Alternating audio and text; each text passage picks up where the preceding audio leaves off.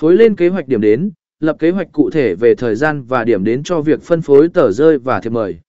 Điều này đảm bảo rằng bạn sẽ tiếp cận đúng đối tượng mục tiêu tại đúng thời điểm.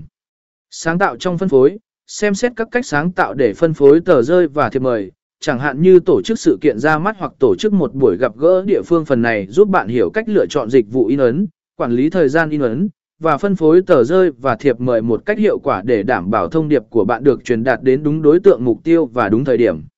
Vê đo lường hiệu suất A thiết.